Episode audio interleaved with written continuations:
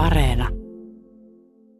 Rova de Forsvin tapauksessa oli kyse ihmeestä, sillä hänen ei voinut sanoa pelkästään nuorentuneen, vaan kaikki ne karmiinin punaisine ja kellanpunaisine sävyineen, hän oli puhjennut uudestaan kukkaan. Vielä enemmän kuin vuoden 1878 maailmannäyttelyn ruumiillistuma, hän olisi nykyisellään ollut puutarhanäyttelyn nähtävyys ja vetonaula. Minun mielestäni hän ei näyttänytkään sanovan, olen vuoden 1878 maailmannäyttely, vaan oikeastaan olen vuoden 1892 akaasia kuja. Tuntui, että siellä hän olisi saattanut olla vieläkin, ja juuri siksi, ettei ollut muuttunut, hän ei tuntunut myöskään elävän. Hän näytti steriloidulta ruusulta. Minä tervehdin häntä ja jonkin aikaa hän etsi nimeäni kasvoiltani, kuin koululainen kuulustelijan kasvoilta vastausta, jonka olisi löytänyt helpommin omasta päästään. Sanoin nimeni, ja kuin taikaiskusta se hälvensi minusta mansikkapensaan tai kengurun hahmon, jonka ikä oli minulle ilmeisesti antanut, ja Rova de Forchevy tunnisti minut ja alkoi puhua minulle omalla erityisellä äänellään, jota hänelle pikkuteattereissa suosiotaan osoittaneet miehet ihastelivat. Kun he sitten saivat kutsun tulla hänen kanssaan kaupungille, aamiaiselle, ja pääsivät nauttimaan siitä hänen jokaisessa sanassaan koko keskustelun ajan, niin kauan kuin vain jaksoivat kuunnella.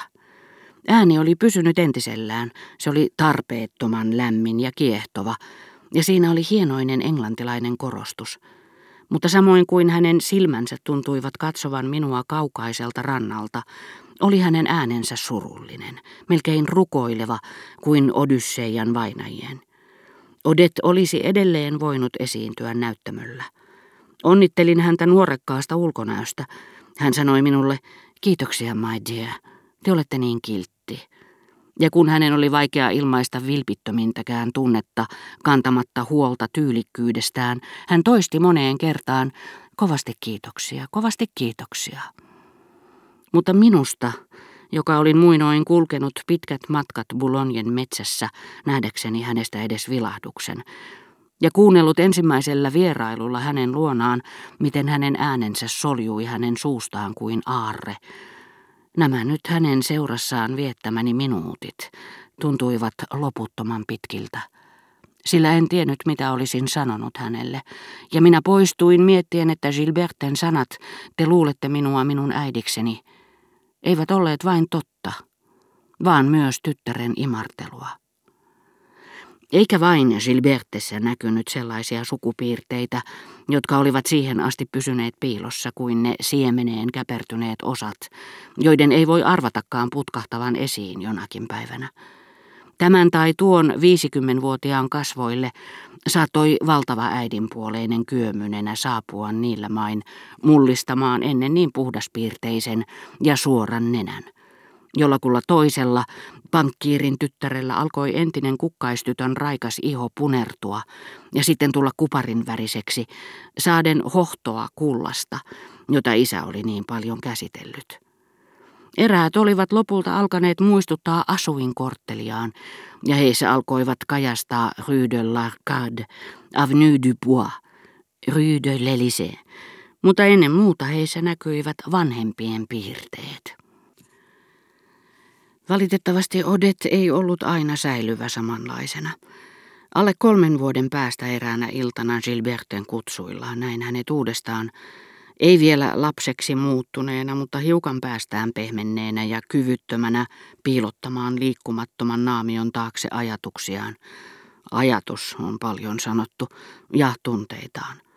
Hän ravisteli päätään, nipisteli huuliaan yhteen ja kohotteli harteitaan aina jonkin vaikutelman saadessaan, niin kuin juoppo tai lapsi tai eräät runoilijat, jotka eivät kiinnitä huomiota ympäristöönsä, vaan luovat innoittuneina säkeitään seurapiireissä ja rypistelevät kulmiaan ja vääntelevät naamaansa saattaessaan hämmästynyttä daamiaan kohti ruokapöytää. Rova de Forchevin vaikutelmat eivät olleet iloisia, paitsi se ainoa, joka oli saanut hänet tulemaan kutsuille, hellyys rakasta tytärtä kohtaan ja ylpeys tämän loistavista kutsuista. Ylpeys, jonka alta kyllä pilkotti äidin surumielisyys, siitä ettei hän itse enää ollut mitään. Iloisia rouvan vaikutelmat eivät olleet, sillä ne panivat hänet kaiken aikaa puolustautumaan solvauksia vastaan, mutta arasti kuin lapsi. Kaikkialla kuului vain, tunteneekohan Rova de Forcheville minut, pitäisi kai pyytää esittelemään minut uudestaan. Vielä mitä ei kannata, vastattiin kovalla äänellä tajuamatta, että Gilberten äiti kuuli kaiken. Joko sitä ei huomattu tai sitten siitä ei välitetty. Täysin tarpeetonta, ei hänestä ole mitään iloa antaa istua nurkassaan. Hän on jo vähän höperö. Rova de Forcheville vilkaisi kauniina säilyneillä silmillään vaivihkaa loukkaajiaan, mutta veti katseensa heti takaisin peläten olleensa epäkohtelias, mutta silti hän oli kiihtynyt loukkauksesta, ja kun hän nieli avuttoman kiukkunsa, hänen päänsä tutisi ja hänen rintansa aaltoili, kunnes hän katsoi taas jotakuta toista yhtä epäkohteliasta vierasta, eikä mikään tästä hämmästyttänyt häntä sen suuremmin, sillä hän oli jo muutaman päivän ajan ollut hyvin huonovointinen ja vihjannut tyttärelleen, että juhlia voisi siirtää, mutta hänen tyttärensä oli kieltäytynyt. Se ei kuitenkaan vähentänyt Rova de Forchevin rakkautta tytärtään kohtaan. Kaikki nuo herttuattaret, joita asteli salonkiin ja vieraiden ihailevat lausunnot uudesta palatsista, täyttivät hänen sydämensä ilolla. Ja kun sisään astui Sabranin markiisitar, aatelis rouva, joka istui jyrkkien seurapiiriaskelmien yläpäässä, rouva de Forcheville tunsi olleensa hyvä ja kaukokatseinen äiti ja täyttäneensä äidin tehtävänsä. Uudet pilkalliset vieraat saivat hänet taas katselemaan ja puhumaan itsekseen, jos puhumiseksi nyt voi sanoa mykkää kieltä, joka näkyy vain eleinä. Niin kaunis kuin hän edelleen olikin, hänestä oli tullut äärettömän säälittävä, mitä hän ei ollut koskaan ennen ollut. Sillä petettyään Suonnia ja kaikkia muita hän oli nyt itse joutunut koko universumin pettämäksi. Osat olivat vaihtuneet ja hän oli käynyt niin heikoksi, ettei uskaltanut enää edes puolustautua miehiä vastaan. Pian hän ei puolustautuisi kuolemaakaan vastaan. Mutta annetaan tuon tulevaisuuden näkymän olla ja palataan kolme vuotta taaksepäin, eli iltapäiväkutsuille Germantin ruhtinattaren luo. Minun oli vaikea tunnistaa koulutoveriani blokkia, joka muuten nyt oli ottanut ei vain salanimekseen, vaan oikeaksi nimekseen Jacques Durosier, niin että olisi tarvittu isoisäni vainu tunnistamaan hänestä Hebronin armas laakso ja Israelin kahleet, jotka hän näytti lopullisesti katkoneen.